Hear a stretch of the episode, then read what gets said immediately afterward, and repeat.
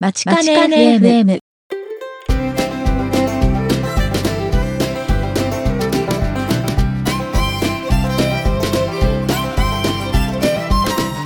皆さんこんにちは。番組パーソナリティの田中直樹です。東沢優です。今回はまちかね FM エピソード26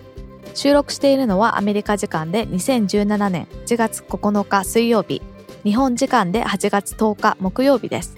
まちかね FM は大阪大学北米同窓会がお送りするポッドキャスト番組です。グローバルに活躍する阪大卒業生にお話を伺いサンフランシスコの大阪大学北米拠点から皆様にお届けします。はい、えー、それでは第26回目の放送を始めていきたいと思います、はい。えー最初になんですけれども前回と前々回でカレン主催の英語スピーチの優勝者準優勝者のインタビューをお送りしたんですけれどもそれをですねそのマチカネ FM で公開しましたっていうのをカレンの Facebook ページの方で何やら紹介していただいていたようなので、えーそちらをショーノートのリンクに貼っておきたいと思います。はい嬉しいですねはい、そうですね。あの、カレンの Facebook ページの方もいいねされてない方は、これを機会にぜひね、いいねをしてみはいてください。なんか基本このページは英語で書かれているっぽいですね。うんそうですねはいみたいです。はい。で、次になんですけど、またよく出てくる阪大公式 YouTube チャンネルの方で発見したんですけれども、我らがワニ博士なんですけど、はいなんかね、日本でゆるキャラグランプリとかいうのが最近、まあ最近ってこともないかもしれないですけど、あるらしいんですけど、うんついにその我らがワニ博士もゆるキャラグランプリ2017っていうのに参戦するらしいです。ね、ゆるキャラって聞いたことありますけど、なんか誰かが決めるものなんですね。うーん、そうなんですね。あんまり 僕もどうやって決めてるとかよくわかんないですけど。まあ、グランプリなんで、う。うんんうん。まあ、ゆるキャラって自分が言えばゆるキャラなのかな？わかんないですけど。ね、勝つといいですね。はい。そのグランプリってことで、なんかね、投票できるんですよ、ネットで。ああ、そうみたいですね。なんか一日一回までですよね。そうなんです。一日一回で、僕も、あのね、これ紹介するだけで自分がやってないとなんなので、僕も先ほどポチッと投票しておきました。おー、さすが、阪大ラブですね。はい。ぜひ皆さんも。なんかね、これ、なんかメールアドレスで、このサイトになんか ID の登録をしないといけないみたいな感じでしたね。まあ、あるいはなんか日本の携帯のキャリアのなんか ID みたいのが使える人はそれでできるみたいですが、多分海外で住んでいる僕とかはそれではできないので、僕はメールアドレスで登録して投票しました。うんはい。ということで、ぜひ、えー皆さんも、えーワニ博士がグランプリに選ばれるように投票しましょそうですね。そしてそのニュースをお伝えできる日が来るう。と。はい。ね。くださいですね。はい。はい。はい。えーっとですね、それでもう一つお知らせといいますか、えっと、なんか、この番組でゲストをいつも募集していますということで、ジョインというリンクから参加申し込み書のフォームにアクセスできますと、ユーさんに紹介していただいてるんですけど、そこで1名申し込みがあったと聞いたんですけど、そうなんですよ。あれですよ。はい。何度かちょっとあの、絡んでくださっているという、あの、ツイッターとかで。はいはい。そうですね。あの、ツイッターの方で確か、えっと、数回前の、えーライブ配信の時にも、iTunes のカテゴリー内トップおめでとうございますとかってうんいううんツイートをしていただいていた方なんですけど、はい。えっとですね、名前もう出していいということだったので言いますけど、橋場聡さんから申し込み書のフォームを送っていただいたということで。うん。で、えっと、何かあるんですよね、紹介するものが。そうなんですよね。これ、はいあの、東京開催なので、まあ、大阪にいる方は、まあ、東京に出張とか なった時に、あれなんですけれども、TOEIC980 点、うん。MBA が教える英語プレゼン実践編ということで。講師をされてるみたいで、うんうんうんうん。9月2日にあるんですよね、開催。はい。そうみたいですね。で、あの、参加申し込み書のフォームを送っていただいたときに、えっと、ちょうどこれに、えっと、合わせてインタビューできたらいいですねっていうことだったんですけど、ちょっとあの、他の方のインタビューのスケジュールがちょっと入っている関係上、ちょっとその9月2日より以前に、えー橋場さんのインタビューを収録ができないので、えーまあ、とりあえず、ひとまず今回ここでこのワークショップ、セミナーは、うんショーノートのリンクで紹介させていただきますけれども、インタビューはま後日とた改めて後日ですね。はい。ということにさせていただきたいと思います。よろしくお願い。いろいろお話がと思います。はい。楽しみですね。はい。はい。では、え最初のフォローアップショートトークは今回はそのあたりにしまして、今回もメイントピックに入る前に、阪大関連のニュースをいくつか紹介していこうと思います。ゆうさん、よろしくお願いします。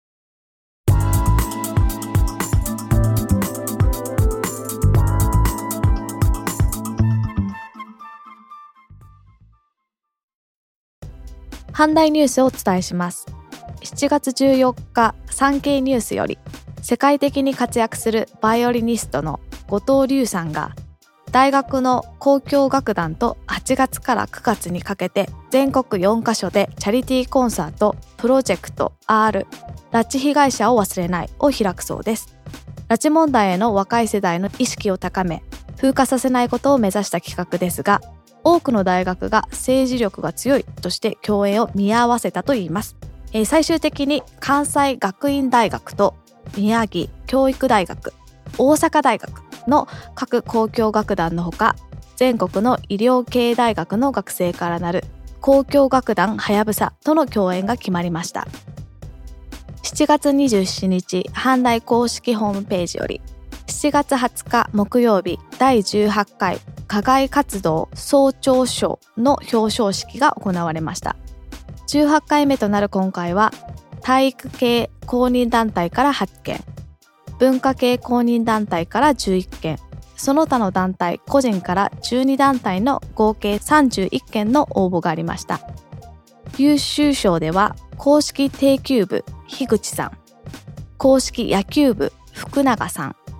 軽音楽部スウィング。文部科学省が補助するエッジイノベーションチャレンジコンペティション2017で優勝したスルメが表彰されました。7月31日メールマガジンモノイストより国立研究開発法人新エネルギー産業技術総合開発機構は電気や機械など製造業を中心に AI 人工知能分野の即戦力人材を育成する特別講座 AI データフロンティアコースを大阪大学吹田キャンパスと東京大学本郷キャンパスに開校すると発表しました。2017年から2019年度で総額約2億2000万円を投資し3年間で250人以上の AI 人材を育成する計画だそうです。8月1日阪大公式ホームページより7月31日月曜日早朝室において飛び立て留学ジャパン日本代表プログラムの第6期生3名第7期生4名と国連ユースボランティアプログラム派遣学生の2名が西尾総長小林理事及び山中理事と和やかに懇談しました。大阪大学は現在飛び立て留学ジャパン日本代表プログラム返済不要の奨学金第8期生を募集しています。対象となるのは2018年4月1日から10月31日の間に留学を開始する学生です。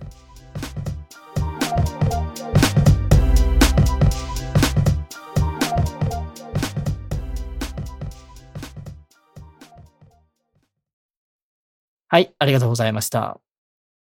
えー今回ニュースいくつかありましたが、まずコメントしようかなと思うのは、うん課外活動総長賞ってこういうのがあるということで、これは多分、現役の学生さんで課外活動を頑張っていらっしゃって、すごい成果を上げた方に贈られるってことですね。はいいろいろなところが使用されているということで。はい気になるところありません？スルメですか？これスルメってなんか団体名ですよね。そうなんですよでもやっぱり言わないとわからないかなと思ったのでスルメだけに関してはあの はい。何で表彰されたのかっていうのをちょっと紹介させていただきました。はい。まあ、皆さん、これ表彰された皆さんおめでとうございます。で、次が最近 AI っていう言葉をニュースで見かけることが多くなってきましたが、はい。東大と阪大でその AI 関連の講座を新たに始めるんですね。そうみたいです。面白そうな講座になるんじゃないでしょうか。そうですね。うん。で、まあ、東大の方が学部生が主で、阪大の方が大学院生が主っていうようなことを書いていたような気がしますけれども、うん。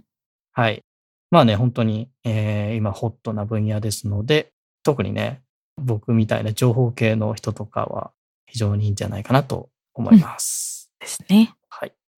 で、他のニュースは、飛び立て留学ジャパン関連のニュースがはい2つ続きましたが、えっと、6期生と7期生の皆さんが日曜総長と懇談しましたというようなお話がありましたね。はい。で、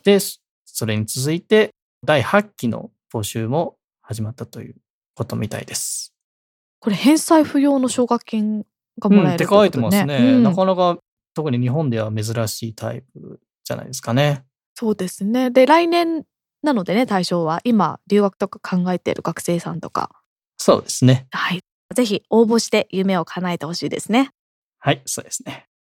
それでは、阪大ニュース今回はそのあたりにしまして、そろそろ本日のメイントピックの方に移っていきたいと思います。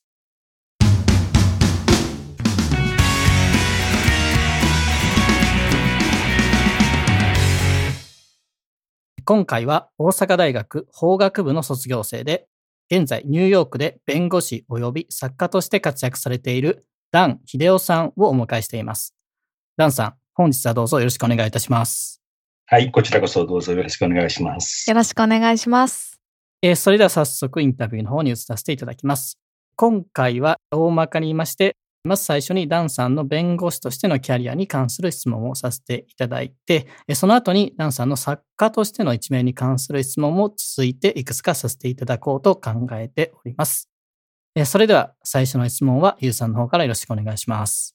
はい。えー大阪大学法学部に在学中にアメリカのインディアナ大学の方にジャーナリズム専攻で留学されたと伺っておりますが、これはどういった経緯で留学に至ったのでしょうか？えっ、とですね、私が阪大の法学部に入ったのは1968年なんです。うんえーそれですぐに英語クラブ ESS に入部しました。そうなんですかあの、実ははい僕も ESS に所属してたんですけれども、はい、じゃあ大先輩ということですね。で、まあ、あの、英語を勉強していく中で、えーアメリカに留学したいなという気持ちが当然生じてきたわけなんです。うんうんちょうどその頃は、あの、産経スカラーシップという奨学金があったんです。今はもうないと思いますけどね、産経新聞社を中心にして、日本の大手の企業が、あの、いわゆる学部生を対象にして、アはい。メリカ、それからヨーロッパの国々にですね、えー1年間、えー奨学金を出して留学させてくれるという制度があったんですね。それで、ちょうど、あの、大学の3年生の時に、えーその産経スカラシップのテストを受けたら非常に幸運にもパスして、それで、えーインディアナ大学に1年間留学することができました。うん。素敵ですね、そのスカラシップ。まあえー無料で行けるっていうんだから非常に良かったです。ね なかなかね、学部の留学のスカラシップって、どちらかというと多分少ないと思うんで、そういう意味でうんも。本当にそうですよね。まあ、そもちろん、大学院の人はフルブライトとかね、いろんな制度はあったんだろうと思うんですけど、学部で行けるチャンスっていうのはもう、この産経スカラシップしかなかったんじゃないかというふうに思うんですね。あ本当に幸運だったというふうに思います。なるほど。で、あの、阪大の、えっと、専門は法学部ということだと聞いているんですけど、で、でも、その留学先ではジャーナリズムを専攻されたというように伺っておりまして、それは、えっと、どういう理由でジャーナリズムを専攻されたんですかね？まあ、単純に言うと、法律にはあまり興味が持てなかったということなんですね。まあ、ちょうど68年入って、その頃はもう大学紛争、それからベトナム戦争、うんそういうふうな時代だったわけですね。キャンパスは非常に騒然としてましてね。えーでも私自身、もちろん法学部だから勉強しなきゃいけないと思いながらも、その法律よりももっと、なんていうか、社会の仕組みとかね、文化の比較とか、それから、まあ、あの、マスメディアとか、そういうふうなものにどんどんどんどん興味を持っていったんですね。社会学的な発想だと思うんですけど。ですから、産経スカラ奨学金をもらったときに何を勉強するかと、まあ、その申請書を書くときにですね、法律じゃなくて自分が勉強したい、アメリカの文化、社会の仕組み、それを勉強するのには何が一番いいだろうかと思って、ジャーナリズムというのがいろんな領域をカバーする上でですね、とても魅力的に感じたんです。それで、えー、ジャーナリズムを勉強したいというふうに申請書に書いて、えー、出したら、まあ、それが、まあ、有効というふうに見なされたんだというふうに思いますね。うん、なるほど。え、で、その、あ実際に留学中、あの、1年行かれていたということだったんだけど、そのジャーナリズムを専攻するということで、そういう目で、あの、いろいろな世界を見ていらっしゃったと思うんですけど、記憶に残るエピソードなどか。そうですね。あの、ジャーナリズムデパートメントに入ると、何をさせられるかというと、うん、地元の新聞に記事を投稿するんです。全員で。全員で。そして、残念ながら私は何回も出したけど、一度も採用されなかったんですけれども、でも、あの、日本からの留学生ということでですね、えー、日本の視点でいろんな記事を書くことができました。それで、それをお互いに学生同士で検討をし合うんですね。で、その中で、あの、日本とアメリカの違い、まあ、非常に卑近な例だったら、アメリカではレストランに行けばチップを払うけども、あ日本ではありませんよと、まあそういうふうな話でですね、どうしてそういうふうな違いが起きるんだろうか、そういうふうな話をジャーナリズムのプロフェッサーとか学生なんかと話すことができましたね。だからそれはもう非常に引きな例ですけど、話はそこから当然、あの、日本とアメリカの政治制度の違いだとか、あその頃のベトナム戦争をどういうふうに思うかとか、そういうふうな政治的、経済的な話題になっていくわけです。ですから、まあ、ジャーナリズムの学生というものは非常に皆さん社会的な視野が広いし、私もそういうものを勉強したいと思ってたので、まあ、あの、自分の心に大きな刺激になりました。うん、素晴らしい留学験になったんですね。で、で で、その後、えっと、日本に戻られて、で、阪大を卒業して、当時の日商祝い株式会社、現在の双日株式会社の法律部門に入社されたというふうに聞いているんですけれども、留学経験がこう元にこう就職先を決めたとか、そういう影響はあったんですか？うん、全然ないんですね。変な言い方ですけども、ジャーナリズムを勉強したから、日本でできれば新聞社とか雑誌社とか、うん、そういうところに勤めたいというふうに思ってました。うん、そして、あの、インディアナからいろんな手紙を出したんですけれども、そういう新聞社とかに。もう就職先生の時に日本にいなかったということもありましてですね、全然相手にされなかったんですよ。えー、それで、まあ実際そのインディアナ行った後にあとヨーロッパに渡って二月ぐらい、あの、放浪してましたんでね、えー、あの、日本に帰ったのはもう夏になりましたので、えー、もういわゆる大企業の就職先生が終わってて、もうジャーナリズム関係の仕事も全然なくて、あ本当に困ったなという状況だったんですけども、まあ、あの、親父がもともと商社マンだったもんですから、まあ、試しにと思っていくつかの商社に手紙を書いたら、まあ、どこももう就職戦線終わってたんですけれども、西尾祝いだけがですね、まあ、欠員が生じたかなんか、はっきりわかりませんけど、私の留学経験に興味を持ってくれて、一度来いということで、で実際にインタビューに行ったら、えー、採用してくれたんですね。ですから、ジャーナリズム、インディアナとは関係のないところに入ったというのが 正直なころなんですよ。で、かつ、その、この法務部門っていうふうに書いてありますけど、これは配属されたんであって、全然私の希望ではなかったんです。さっきそうなんですね。さっき申し上げたように法律には興味なくて、勉強したからね。うん、だから、あまあ、これは会社っていうのは新入社員を会社側の都合で配属するわけですね。うん、でそでね、その時、法学部出身者があんまりなかったもんですから、私が、まあ、大阪の法務関係の部門に配属されたと。いうことなんです。だから非常にショックを受けました。もう商社 は、もう世界をですね、まあ駆け巡りね、あの、いろんな経験をして、それはまあ、ある意味ではジャーナリズムを勉強したような、その、世の中を見る、社会を見る、そういうふうなものに通じるというふうに思ったもんですからね。うん、えー、まさかその、法律部門に入って、そんな、まあ、ちょっと古めかしいような、そういう仕事をするの嫌だなというのが、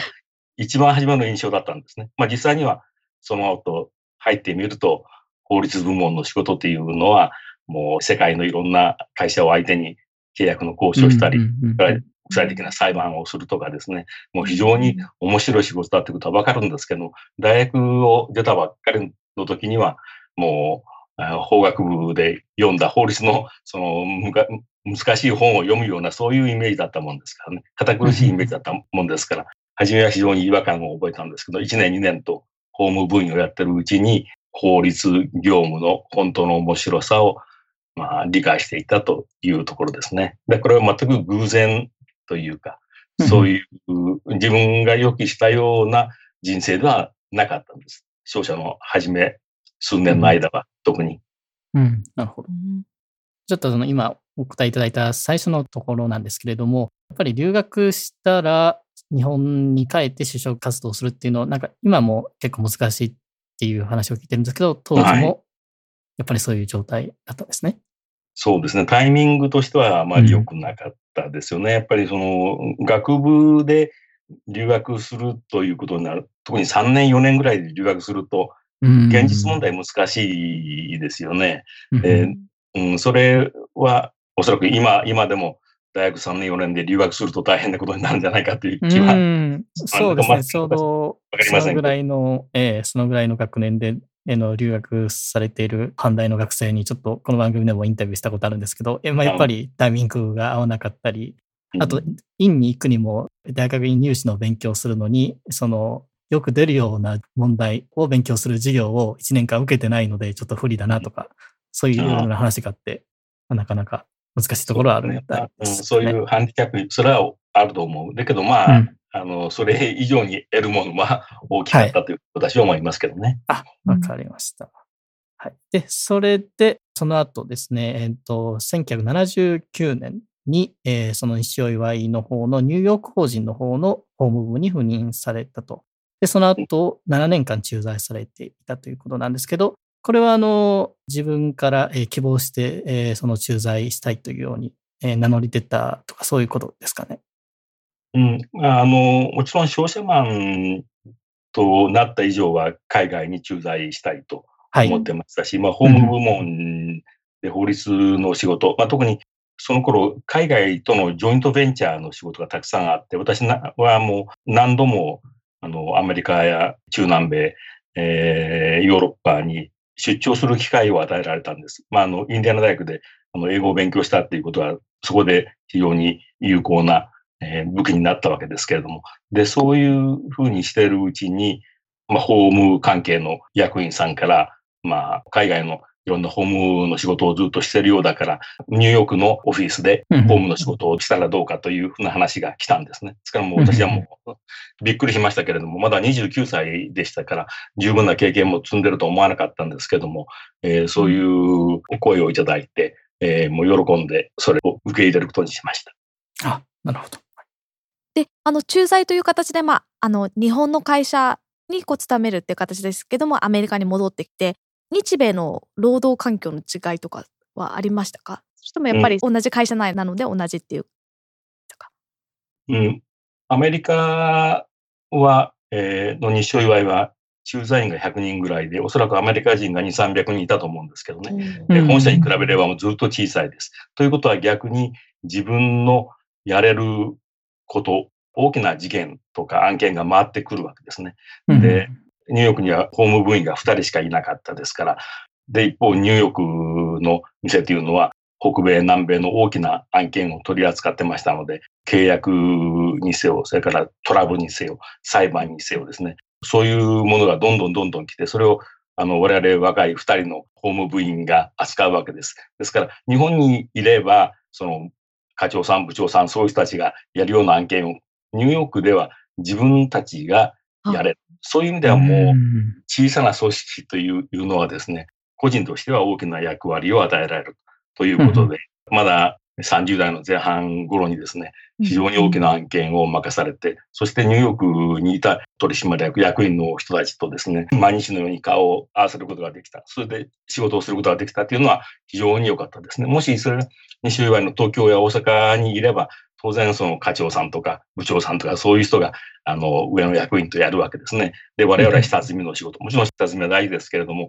トップマネジメントと関わり合うことはあまりできないわけです。ですから、海外のそういう店に行く最大のメリットっていうのは、大きな責任を与えられるということじゃないかというふうに思いますね。なるほど。で、その駐在で働かれている間に、ニューヨーク大学の方のロースクールで学ばれたということで、で、1984年にはニューヨーク州の弁護士の資格を取得されたというふうに伺っているんですけど、これはその、えニューヨークの方の法務部での仕事に必要だったという、そういうことなんでしょうか？うん、あの、弁護士資格が、はい。法務部員に必要かどうかっていうのは、直接的には必要ではないんです。うん。現実問題として、いろんな商社、銀行なんかの法務部員の人、今、日本になあの何千人もいると思いますけど、弁護士の資格を持っている方ももちろんいますけれども、大抵の方は持ってないでしょう。えーはい、それとも、その、あの、仕事に特に大きな支障はないでしょう。しかし、まあ、海外で、その、法務の仕事をする場合に、交渉の相手方は、まず間違いなく弁護士だし、それからいろんなトラブルが起きれば、裁判官といろんな話をすることもありますね。そして、自分がまあ名刺を出して、法務部門、リーガルデパートメントって説明するんですけども、まあ、当然向こうは弁護士かと聞いてくるんですね。で、その時に、あの弁護士じゃないけども、法律の訓練を受けた人間だと言ったら、うんと、まあ、それで、それでいいんですけど、あの、弁護士だということを言えば話は簡単ですよね。うん、なるほど。仕事のしやすさ、特に海外で仕事をする場合に、弁護士の資格、それは日本の弁護士の資格であろうが、ニューヨークであろうが、カリフォルニアでもいいんですけど、そのいわゆる放送、法務資格を持っているというのは、まあ、いろんなプロフェッショナルな集まりの場合には、とても役に立つということは言えると思うんですね。だけど、資格がなかったらできないということでは、全然あります。はい。わかりました。ちなみに、あの、このロースクールっていうのは、お仕事をされながら両立されていたってことですか？そうですね。実は、あの、会社の人には言わないで、そう このこのバーエクザミネーション、まあ、あの、ニューヨークの司法試験を受けたんですね。で、その、今はまあ制度変わったんですけど、その頃はアメリカの大学の修士課程に入っておれば、あの、はい、まあ、LLM というんですけども、入っておれば、ニューヨークのバーエクザミネーションを受ける資格があったんです。で、うん、私はまあ、その規定を、あそういうふうな、あの、受験資格というのはどうかなと思って調べたらですね、あの、阪大の法学部の学卒プラス、えー、ニューヨーク大学の修士課程に入っていて勉強しておれば、あとはコンプリートしてなくてもですね、受験資格があることは分かったんですよね。えー、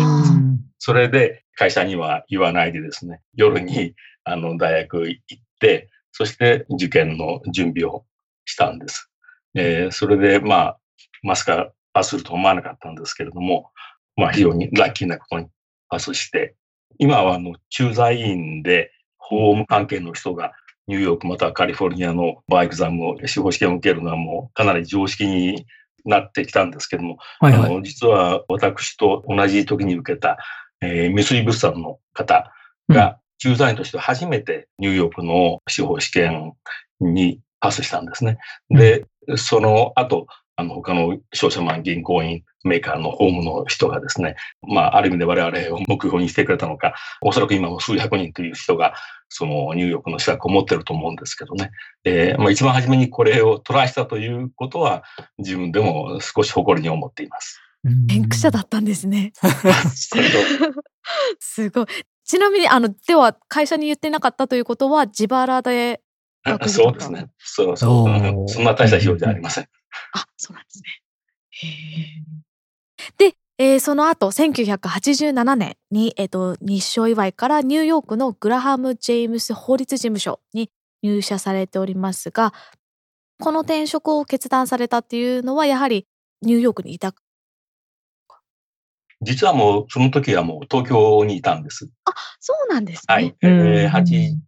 86年か。前の年にですね、駐在が終わって、えー、日本に帰りました。それで、えー、西尾岩井の東京の法務部に勤めていたんですね。で、そしたら約1年ぐらい東京に勤務してたんですけど、その次の年のえー春に、グラハム・ジェームスの、まあ、しもともと知り合いの弁護士、アメリカ人の知り合いの弁護士がいたんですけど、はい彼から急に電話がかかってきて、お前、あのニューヨークで勤める気ないかという、まあ、なるほど。国際電話がかかってきたんですよね。うん。えー私も、まあ、その、まあ、西尾祝いは一流の商社でしたし、私も大きな仕事を任されてたし、まあ、駐在していろんな経験もしたので、まあ、特に辞めようというふうな気はなかったんですけど、まあ、そういうオファーをもらったもんですからね、まあ、ちょっとそこでいろいろ考えてみて、うん。37歳だったかな。えーうんちょうど、まあ、もし人生になんか転機があるとすれば、そしてまあそういうチャンスをつかむとすれば、30代の後半っていうのはいい時じゃないかなと思ったんですね。ですから、私はもう関西の大学で、東京はもうその1年しか住んだことないんですけども、うんまあ、あのーもう少し東京を楽しみたいという気持ちもあって、思い切って、えー、西尾を辞めて、うんニューヨークに、まあ、自分の心境としては戻ってきたというようなうん心境ですかね。7年駐在しました。結構長かったですからね。うんですから、ニューヨークにまた戻るというふうな意識が割と強かったんですよね。やっぱりその日本の会社をでそれまで勤めていて、そこから、えっと、アメリカのさらに法律事務所ということで、かなり変わるかと思うんですけど、最初なんか日本の会社を辞めてっていう時に不安だったりとかそういうことはあったりしましたか？もちろん、大きな不安はありました。もう、結婚もしてっていうか、もう子供も2人おりましたからね。はいはい。もしうまうまくいかなかったらどうなるんだろうと、もちろんそういうこと思いましたけど、まあ、うまくいかなければ日本に戻って予備校の英語の先生でもやろうかな。まあ、そういう気持ちは本当にありました。うんアメリカのローファームに法律事務所に入って働くということがどういうことなのか。特に、あの、日本人としてね、はい。英語のネイティブじゃない私がその、そういうところで本当に働けるのかというふうな意識も不安も当然にありましたね。まあ、結果としてうまくいったんですけれども、当然不安でいっぱいだった。だけどまあ、うんなんとかそれを克服しなきゃいけないという、そういうふうな気持ちはありましたね。うん、なるほど。ご家族はその決断に対して結構サポート的だったか？それともやっぱびっくりしてどうしようってしたうん、もちろんびっくりしてましたけども、まあ、あの、家内は賛成してくれましたね。うん。もしそういう機会が来るとして、おそらくもうそれ以上、そこでやらなければ一生そういうことはないだろうというふうに私も思ってましたから、えーそういうふうに言ったら、じゃあ、と言ったし、まあ子供たちもやっと一年日本に住んで、日本の学校に慣れてきたんですよね。だから、また海外にというふうな意識はあったと思うんだけど、でもまあ、商社マン、まあ、あの、いろんな企業、日本の企業の場合はどんどん転勤っていうのがもう一生つきまとうわけですよ。ところがまあ、ニューヨークで弁護士をやるということは、今度は自分で自分の人生を決めるということですからね。あの、うん会社が人を移動させる。だから転勤という、そういうふうな自分でコントロールできないようなリスクはもうなくなるわけですよね。だからそのニューヨークで弁護士をの仕事をするということは、あとは自分で人生を決められるからと。だから子供にもですね、これからまあ、あの我々の意図で人生が決められる。すなわち子供がどんどん転校転校になるというふうなことはね、ないんじゃないかと。まあそういうふうな説明をしました。まあ私自身実は親父のあの、まあ、日本国内ですけども、転勤で小学校4つ行ったり、中学校2つ行ったりすごいですそれは大変ですね、本当にで。すから、あの、それなりに自分で苦労してたので、まあ、子供たちにはそういうふうな話をしてましたしね。えーですから、あの、そういう転勤っていうのはちょっと嫌だなと子供も思ってたんでしょう。ですからもうそういう転勤がないというふうにまあ子供はまあ納得したんでしょうね。ううんん。なるほど。やっぱりこういう場面ではやっぱり家族のサポートみたいなところは大事なんですね。えーそれはもう家族のサポートなしにははい。できなかったというふうにはい今本当に思います。で、それで実際にこのニューヨークの法律事務所の方で働き始めて、まあ、それまでずっと日系企業で働かれていたということで、働き方とかいろいろ違いがあるかと思うんですけど、実際に働き始めてどのように感じましたか？法律事務所というのは、いわゆる専門家集団ですから、はい。社長がいるわけでも、部長がいるわけでもないわけですね。だうん。から、グラハム・ジェームスは、うん、はっきり覚えてないけど、数百人の弁護士がいて、うん。まあ、パートナーとアソシエイトに分かれるんですけど、パートナーが100人で、あアソシエイトがまあ数百人というところで、はじめ私はアソシエイトで入って、え2年後にパートナーになったんですけれども、うん。特にパートナーになった後はですね、自分で仕事を、クライアントを見つけ、そのクライアントからの仕事をマネージしていく。他の弁護士を依頼してチームを作りですね、大きな案件をマネージしていくということでですね、まあ、一種中小企業のうん社長、親父というふうな感じになっていくんですね。ですから、あの、日本の大企業の中のストラクチャーの中で仕事をするのとは全然違って、自分の裁量、力で仕事をする。もう収入もですね、もうその業績に連動するわけですから、いい時と悪い時で3倍ぐらいの差があったんです。現実的に。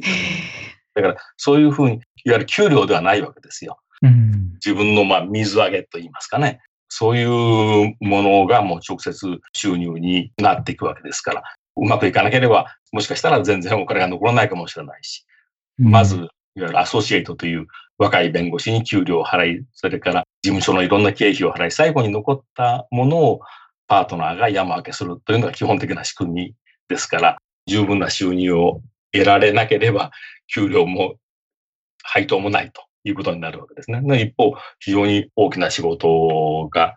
できればですね、水揚げが増えれば、それだけの収入になるということですから、もう日本、日本というか、まあそれ、日本だけじゃなくて、ああの、アメリカもそうでしょうけど、いわゆる大企業のサラリーマンとは全然違うわけですね。それいい時もあるし、悪い時もある。リスクもありますけども、ベネフィットもあるという意味ですけども、それはおそらく日本の弁護士事務所でも同じことだというふうに思います。えあの1995年にエーザイの米国法人で法務担当上級副社長。でその後2008年に米国エーザイ財団の理事長就任っていうふうに伺ってるんですけどこのこういうポジションはどういうふうに得るんでしょうか？こうジョブインタビューみたいなものをする。ですかね。なんかこう理事長就任とかそういうものはどういうふうに決まるんでしょうか？あの、まず、エーザイに関して言えばですね、私はあの、グラハム・ジェームスの弁護士時代、エーザイの外部の顧問弁護士だったんです。あえー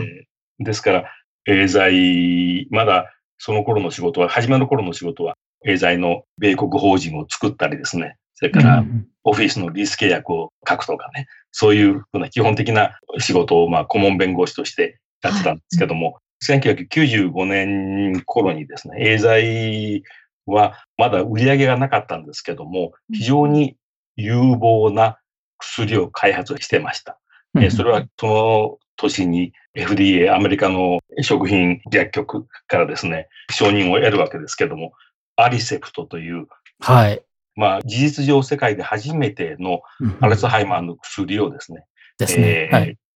売り出すことになるんです。でうんまあ、95年の段階ではまだ承認は得てなかったんですけど、エーザイのその時の米国側の社長だった松野さんという方がいて、彼、まあ私があの外部の顧問弁護士ですから、あの一緒に仕事しながら、まあ一緒に旅行もし、ゴルフもし、とても個人的に親しくなってたんですね。で、そのアリセプトの承認が得られるという自信を持った、エーザイが持った時にですね、うん私にあの外部弁護士じゃなくて、できれば内部でマネジメントの一員として入ってくれないかというオファーをくれたわけです。で、えで、私としても弁護士の仕事をしながら、また、そのエーザイという、まあ、これからアメリカでも大きく発展しそうな会社からオファーがあったので、喜んでと。まあ、日本のバブルも結構バーストしてきたところだったので、弁護士としての仕事っていうのもなかなか大変だったんですね。その、新しい仕事というよりも撤退の仕事を随分しましたから、あの、それよりも、あの、エーザイっていう会社がアメリカでこれから大発展をするんであればね、それの一翼をに担えるんであれば、素晴らしいなと思って入社を決めたわけです。うんそうなんですね。で、そしてですね、2015年にはいよいよ個人の法律事務所を開業されたというように伺っておりますけれども、このご自身の事務所を開業しようと決断された理由はどういったところなんでしょうか？うん、それはもう決断も何もですね。はい。まあ、あの、エーザイの米国の業務を立ち上げること、まあ、それが大成功したわけですね。はい、で、そのあと、自分が60に近づいた時にですね、まあ、エーザイの方からの、エーザイの米国財団というのをマネージしてくれないかというお話があったので、それを喜んでやってたんですけども、まあ、あの、エーザイの仕事も20年近くやってきて、そろそろ潮時かなと思って会社を辞めて、自分で新しいことをしようというふうに思って、それだけのことですね。だから会社を辞めて、そのままもういわゆるリタイアをしてもいいんですけども、それもちょっと寂しいだろうと思って、個人事務所というものを作って、あの、まあ、弁護士として、それからまた、ものを確認源としてですね、えー、何らかの仕事をしたいと。そういうふうに、あの、まあ、年齢的なこともあって、リタイアするよりも、なんか、事務所を一応構えた形にしようというふうに考えたわけです。あれですね。じゃあ、やっぱ、あの、個人法律事務所を開業されたのは、どちらかというと、新しいチャプターを始めるためっていう感じみたいだったんですけど で、そうですね。ということで、やっぱりそこからきっとダンさんの作家としての始まりだったんじゃないかというふうなことがありまして、そこをクローズアップしていきたいと思うんですけども。あの、私も、えっと、リップスティックビル2010年に出版された本、ニューヨーク発の本格サスペンス小説の方を読ませていただきました。あの、すごく、なんか今日のインタビューを聞いてて、あ、ちょっとやっぱり自分が経験したこととかが関係してるのかなっていうふうに思ったんですが、題材としてサスペンスの、まあ、ああいう形のをやったのはやっぱり自分の経験された話をこうシェアしたいがあったんでしょうか？そうですね。これは西尾祝いのアメリカで扱った大きな事件があったんです。まあ、それはもう裁判にもなったし、週刊誌に取り上げられたから別に隠すことはないんですけど、あの、西尾祝いがある結構の輸出に関連してですね、大きな損失を被ったことがありましてね、その時にその女性のあの外部のブローカーという人にまあ騙されたわけですね。で、それを私が駐在員として、その事件を取り扱うことになったんですよ。で、その事件が中米、南米だったんです。それで、またヨーロッパも舞台になったんです。ですから、今回、まあ、リプスティックビルディング読んでもらって嬉しい。はい、あの、まさにですね。そういう基本の要素というのは、その事件の中から拾ったんですね。もちろん、あの、中、あの、実際に起きたことは、この小説とは全然違うんですけど、その小説というのは、とても、まあ、読んでもらうためにいろいろと楽しいこと、恋愛も ラブストーリーも入れなきゃいけないし、ということでですね、実際の事件のいろんな要素を散りばめて、新しく書いたのがこの小説なんですね。でもその経験をしなければ、こういう小説を書くことは、あの、思いつかなかったというふうに思いますね。うん、なるほど。僕もこの本は読ませていただいたんですけど、非常に面白い、えー、作品で、最初から最後まで読ませていただいたんですけど、いきなりこの小説を書くっていうのは、まあ、とはいえなかなかできることではないかなと思うんですけれども、やっぱり以前から物書きに対して興味があったとか、そういうことだったりするんでしょうか？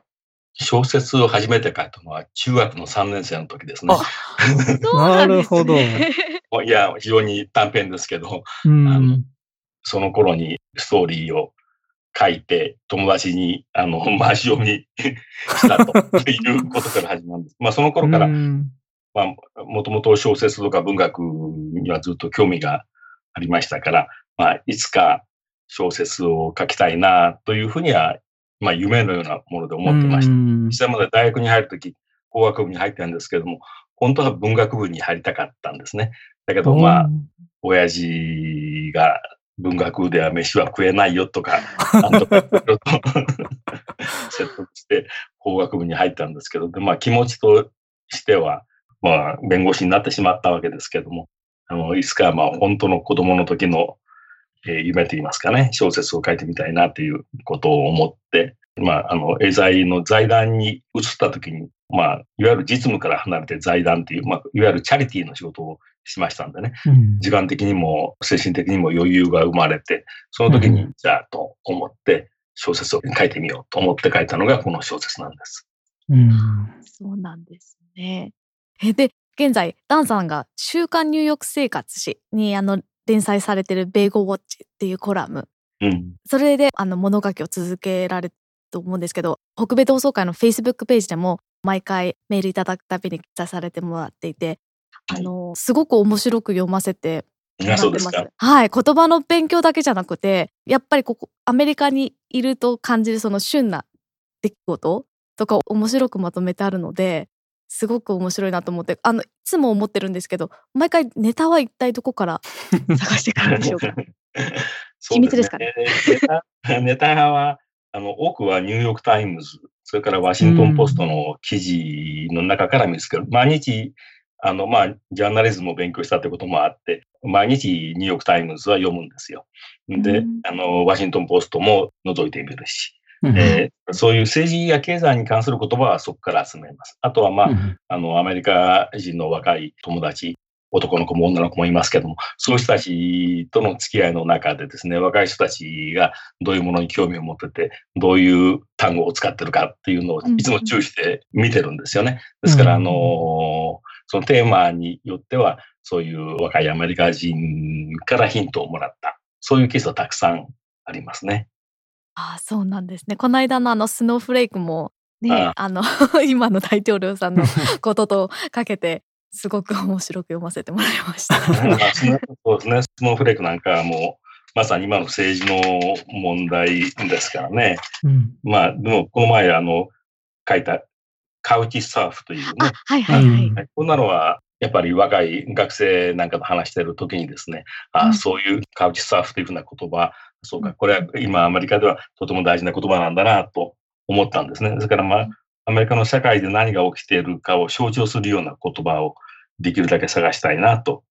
いうふうに思ってるんですけど、まあ、もともとこれなぜ書いたかというと、あの、はい英在の駐在員にですね、英語を教えようと思ったんです。その駐在員はもちろん皆さん英語はできるわけですけれどもあ、はい。こちらに来た駐在員に対して、ニューヨークタイムズの記事を使って、まあ、 current な英語を教えたいというふうに思って、3年ぐらいそういうのをランチタイムにやったんですよね。勉強。会を。ああ、そうなんですね。はい。そでそのその時に思ったのは、英語、まあ、英語、米語を教える言葉だけじゃなくて、うんあの駐在員がしゅやはり社会の仕組みとか政治経済の仕組み、文化、そういうものを知らなければですね、うん単語の意味はなんか本当にはわからないっていうことはすぐ気がつきますよね。ですからう、んその勉強会を通じて、そういう新しい言葉、それが特にアメリカの社会の変化を意味している場合、そういうものをできるだけ彼らに教えようとしたんです。で、そういうことをしていることをですね、その、この週刊ニューヨーク生活という、まあ、ニューヨークのあの日本語新聞ですけど、その編集長と話す機会があったんですね。そしたら、はい彼の方から、あそれは英在だけじゃもったいないと。できれば、あの、ニューヨークにいる駐在員、まあ駐在員だけじゃなくて、ニューヨークにいる、はいはい日本人の人、そういう人にですね、あのそういうことをもっと知らせたらみんなのためになるんじゃないかという提案があったんですね。ですから、まあ、じゃあやりましょうということで4年前に始めたんです。えーまあ、こんなに長くするとは思わなかったんですけど、まあ、あの、できるだけ頑張ってみようというところですね。うんいつも楽しみにしてます。ありがとうございます。で、その4年前から始められているということで、もうかなり長いこと、えー連載されていると思うんですけれども、この、えっと、米語ウォッチのコラムをまとめた書籍の出版だったり、まあ、あるいはリップスティックビルのような小説の第2弾とか、そういった予定はあったりしますか？えーっと、まあ、米語ウォッチはぜひ出版したいなと思なるほどっています。。うん、いいですね。でそのためには、あの、内容を全部アップデートしなきゃいけないし、ああ、でかつなるほど。例文をつけるないんですね。えーでだからこのまま出すわけにはいかないんですよ。というのは、あの、3年前のはオバマ大統領がというふうに書いてうんねうんですから、今、同じ言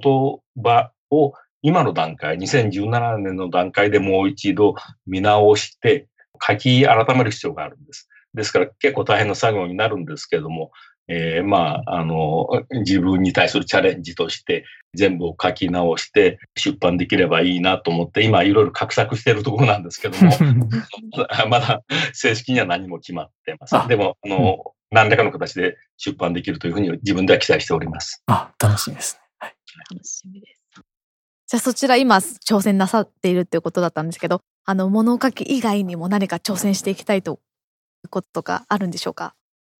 そうですね。まあ、いろんなことをやりたいと思うけど、エーザイ財団の中で、その、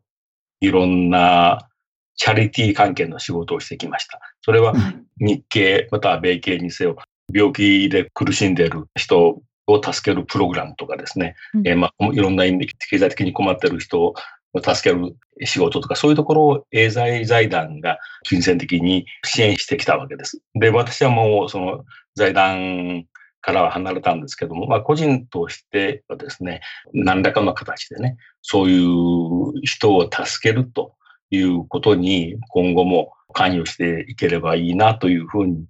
思ってます。で、もちろんあの、弁護士としてボランティアの仕事をするのもそうですし、それからこういうあの英語のコラムを書くこともそうですけど、まあそういうものをもっとあの広げるような形でですね、できればね、まあちょっとおこがましいですけど、あの、このぐらいの年になってきたから、アメリカに何十年も住んだんでね、少しはこちらの困ってる人、そういう人たちの助けになるような仕事をしたいなというふうには思ってますね。うん。わかりました。では、あの、実感も時間ですので、次が最後の質問になるんですけれども、これから海外で勉強したりだとか、まあ、あるいはダンさんのように、えー、海外で仕事をしてみたいなというように思っているような方に対して何かメッセージなどございましたら、ぜひよろしくお願いします。うん。まあ、海外を知りたいと、まあ、留学したいとか、海外で働きたいというふうに若い人が興味を持ってくれるといいなと本当に思います。それは結局、日本を理解するためには、海外を見なければ本当の理解にはつながらないというふうに思うからなんですよね。あの日本語は美しいし、とても素敵な言葉ですけども、英語を勉強することによって日本語との違いが分かり、その中で日本語の特性、特質ものがよく分かりますね。で、和食、日本食はとても美味しい、素晴らしい。だけど、そのフランス料理とかあの、アメリカの料理とかを食べることによって、その日本食のその味の理解がもっと深まりますよね。まあ、それと同じように、あの、日本の社会とか政治とか経済でも文学でも何でも、それを理解するためにはコンパラティブ、比較的な手法がどうしても必要だと思うし、だからあの、若い人の中で日本はもう素晴らしいから海外なんか行かなくてもいいという人がいっぱいいるんだけど、でもそういう人たちに言いたいのは、その通りなんだけど、その好きな日本をもっと、もっと好きになるためには、海外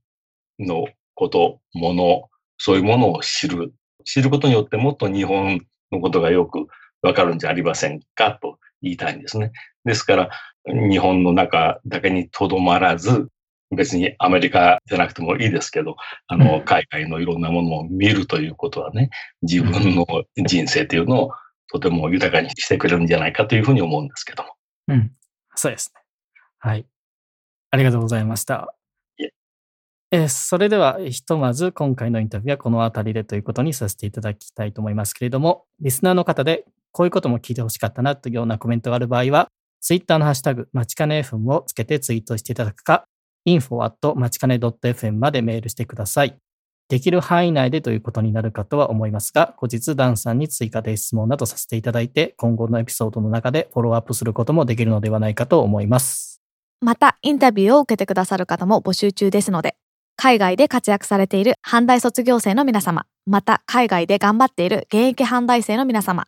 ぜひご協力よろしくお願いいたします。まちかね .fm のサイトの上の方にある Join というリンクから参加申込書のフォームにアクセスできますので、そちらの方からお申し込みください。はい、えー、それではダンさん、本日はお忙しい中お時間をいただきましてありがとうございました。ありがとうございました。はい、どうもありがとうございました。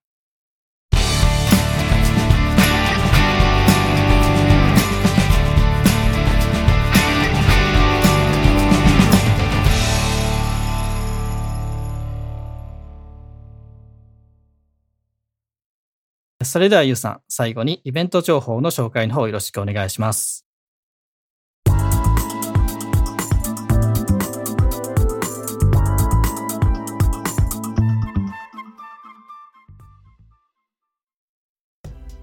イベント情報をお伝えします。まずは日本でのイベントです。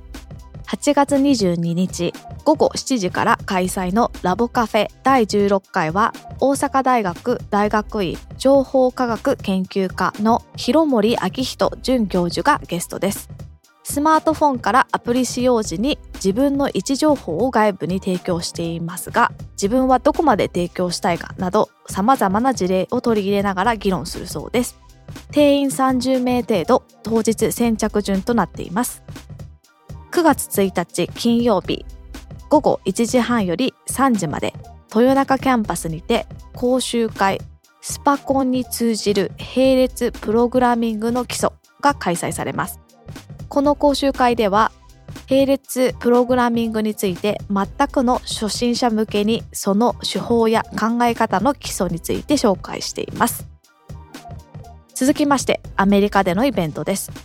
9月9日土曜日9月10日日曜日毎年恒例日本ポップカルチャーの祭典 J-POP サミットがフォートメイソンにて開催されます。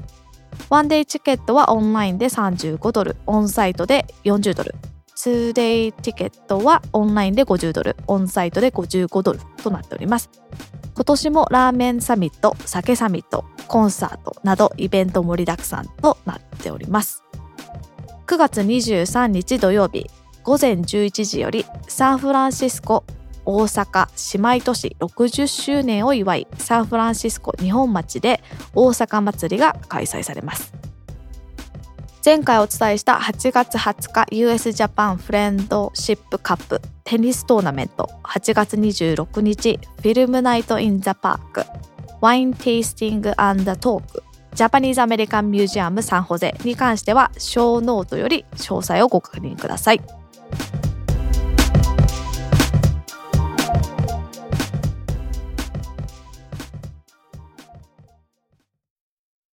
はい、ありがとうございました。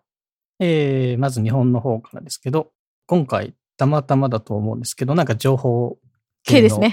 はい、二つ続きましたが、位置情報のプライバシーとかそのあたりに関する対話イベント、うんみたいね。はい、まあ、そういうことに興味ある方はぜひ行ってみてくださいということで、はい。うん大阪大学21世紀開拓堂というところの、まあえー主催しているイベントみたいですね。はい。はい。で、その日本の二つ目は、えースパコンのに通じる並列プログラミングの基礎と。こういう講習会みたいなのをやっているということもあんまり知らなかったんですけれども、うん。まあ、あんまりこういうね、並列コンピューターとか、普通の人が使える機会もなかなかないと思うんで、これも興味がある方は、ぜひ行かれたらいいかなと思います。そうですね初心者向けっていうことなんでねはい。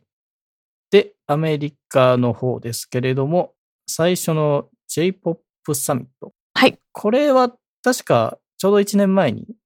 去年のやつを紹介したものの今年のバージョンってことですか？そうです。はい。うーん。で、確かね、酒サミットっていうのがあるっていうので、僕が、え、そんなのあるんですか？ってちょうど1年前に言ってたような。1年前。時間が経つのは早いですね、はい。そうそうそう。確か去年行かれてましたよね。はい。去年はあの行きました。でラーメンサミットはちょっと参加できなかったんですけども、酒サミットの方には参加して、あとイベントも中で、はい、いろんなパビリオンとかあってすごく楽しい内容でした。はい。なんかゲストの方もいろいろ来られるみたいですねう。ん、うん。去年はいキャリーパミュピャミュさんが来たんですよね。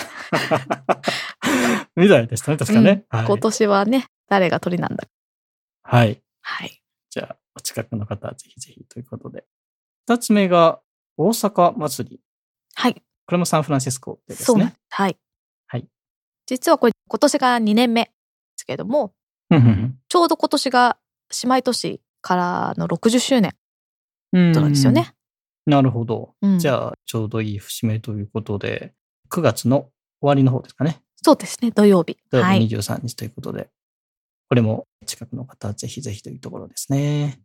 え？で、えーそれ以外は以前から紹介している3つということで、はいはい、ショーノートの方からご確認ください。それでは今ご紹介しましたイベント情報を含めまして、今回お話しした内容のショーノートは番組のサイト、まちかね .fm スラッシュ26でご確認いただけます。さて、直樹さん、次回はどんな内容になりますか？次回なんですけれども、この番組のこれまでのエピソードとは少し違ったものになる予定なんですが、サンノゼのジャパンタウンにあるジャパニーズアメリカンミュージアムのボードメンバーの一人でいらっしゃるジョー安武さんのプレゼンテーション及びインタビューの様子をお届けする予定です。はい。この企画なんですけれども、これまでね、基本あの、阪大の卒業生だったり、現役の学生さんだったり、阪大に関係する、えー方を、えーお招きしてお話を聞いていたんですけど、実はこの企画は、ゆうさんが最初から企画していただいたということで、ちょっと、あこの企画をしようと思ったきっかけとか何かありますか？そうです。きっかけとしてはですね、あの、大阪大学の北米拠点でいつもやっている遠隔講義のはい。去年の後半の方にですね、えっと、スタンフォードからゲリー向井先生が来てくださって、で、講義をしてくださったんですけども、その時のトピックが、日系アメリカ人の収容所時代の経験を語る形で、で過去を見ながら今を見るみたいな形のお話だったんですけどもその時に結構あの大学生の皆さんの反応が良かったのと、まあ、これからすごく特に今語り続けていかなきゃいけないトピックなんじゃないかなと思ってもともとゲリー向井先生にこの「街金 FM」に来てくださいっていうふうにお話をしてていたんですけれどもうんうんうんあのその前にゲリーさんの方からぜひ三ノ瀬のジャパンタウンにあるジャパニーズアメリカンミュージアムの誰かにお話聞いたらどうですかっていうふうにアドバイスをいただいてで今回のこの企画を考えてみました。なるほど。ということで、直接阪大に関係ということではないんですけれども、うんまあぜひシェアしたい内容だということで、まあちょうど夏にちょうどいい企画かなと思いますし、次回はこの様子をお届けしようと思います。えー最後にリスナーの皆様へのメッセージですが、番組へのご意見、ご質問、ご感想などは、ツイッターのハッシュタグ、まちかね FM をつけてツイートしていただくか、info at までメールしていただけましたら、こちらの方で確認させていただきます。番組の公式ツイッターアカウントは、アットマークまちかね FM ですので、そちらもよろしければフォローしてみてください。また、iTunes の方で番組のレビューができるようになっておりますので、そちらの方もぜひよろしくお願いいたします。よろしくお願いいたします。それでは本日はまちかね FM 第26回をお聞きいただきありがとうございました。ありがとうございました。次回もお楽しみに。